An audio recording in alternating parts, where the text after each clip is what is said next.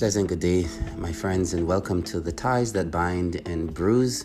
In this episode, um, I would like to engage in a relatively brief conversation about the importance of giving a proper apology.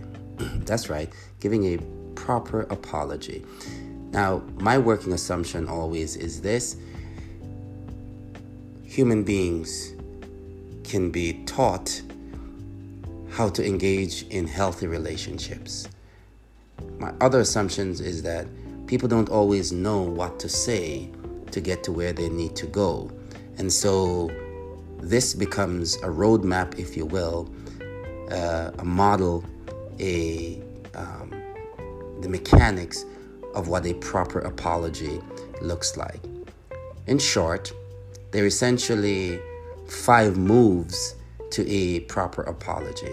Now, some people generally may say, I am sorry, but. I, am sorry, but if you didn't say that to me, I would not have said that to you. Or, I'm sorry, but you made me feel some kind of ways. Or, um, I am going to tell you that I'm sorry, but I, I think you, you're just as bad, and, or something to that effect. In that case, it's not really an authentic apology. Um, other times, people are strong armed or forced into say that they're sorry.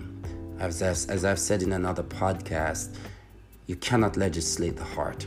An apology, at best, is authentic, at best, it's sincere, it comes from the heart, and it brings you full circle where you're able to take full responsibility for actions that have been taken against somebody else. And so here are essentially the five components of a proper apology. So the next time you need to apologize uh, for something, you might use this podcast as a, um, a tool as to how best to say, I am terribly sorry. So, first, a proper apology includes expressing regret. Put simply, I am sorry. I am terribly sorry. I should have known better. I wasn't thinking. I am sorry. Families are healed, relationships are restored, hearts are mended, uh, people go on to love each other and to do great things together when we utter those three simple words without conditions I am sorry. The second move of a proper apology is really accepting responsibility. It was my fault. I did it. I take responsibility. That was on me. My bad. Me. It's really owning responsibility. And this sometimes takes a tremendous amount of courage because taking responsibility is, of course, sometimes not without consequences. Taking responsibility also make, makes one vulnerable um, to what the other person might say or respond to. Um, but it's really showing your hand, um, putting down the defensive walls, putting down stonewalling, putting down um, disrespect, putting down counterattacks, uh, putting down criticism, not complicating the apology by saying, I am not the only one, or you've done it to me before, or um, the pot is calling the kettle black, black, black, or or something to that effect. It's simply, first, again, expressing regret, and secondly, taking responsibility by acknowledging that you were wrong. The third move of a proper apology must include some form of restoration or restitution. And so this is oftentimes in a question a form, such as What can I do to make things better? What can I do to make amends?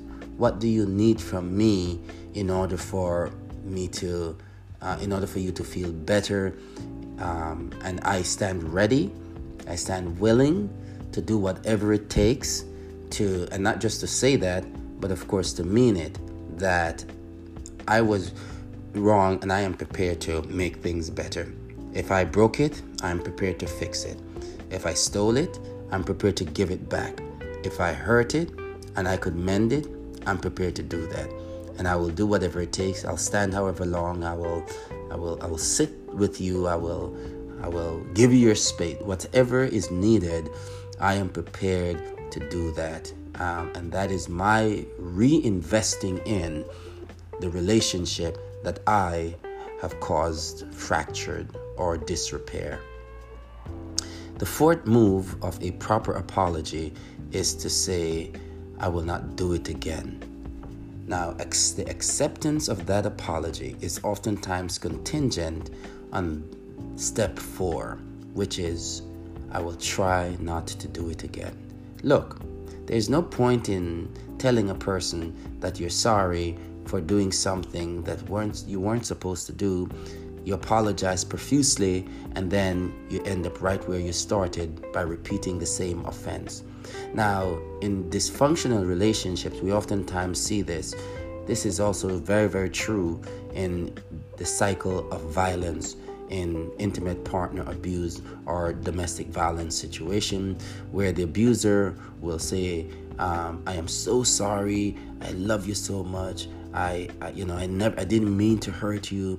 But then, as the relationships resettle in, things deteriorate, they go right back to their old behavior. Genuine apology includes repenting, turning away from that particular behavior that has caused the offense, and really turning the leaf, turning to a new page, turning to a new ways of being within that relationship space. And that includes not repeating the same behavior.